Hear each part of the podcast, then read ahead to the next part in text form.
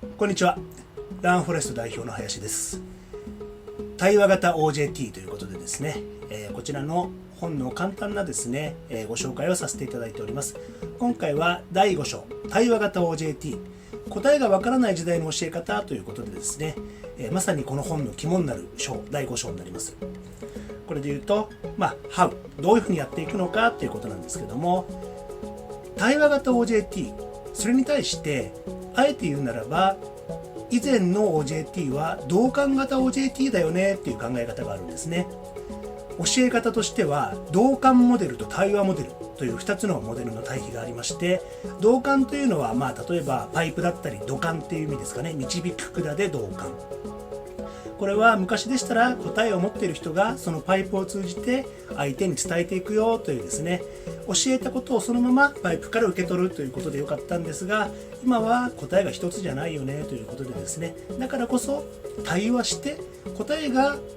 正直教える側もわからないかもしれない。まだ確実な答え持ってないかもしれない。だからこそお互いで対話していこうねというのがですね対話型モデル対話型 OJT ということにつながっております。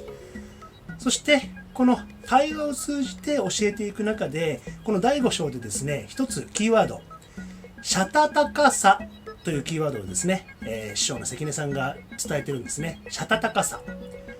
それ何かと申しますと温かさ対話型ですから相手本位に相手のことを思いやりながら温かく伝えていく OJT をしていくってことも一つなんですが周囲の力を借りたりですとかっていうのは嫌な言い方をすると、まあ、相手を利用する自分の周りのリソース資源を利用するっていうことになるんですけどもそこはしたたかに相手の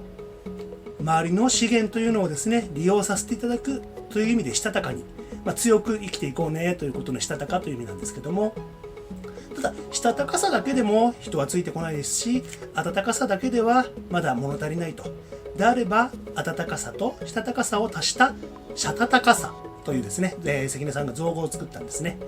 このしゃたたかに相手本位に対話型 OJT をやっていくというのがこの本の肝ということですかね。このしたたかさというものですね、えー胸に秘めながら OJT を皆さんに進めていただきたいと思います。それでは。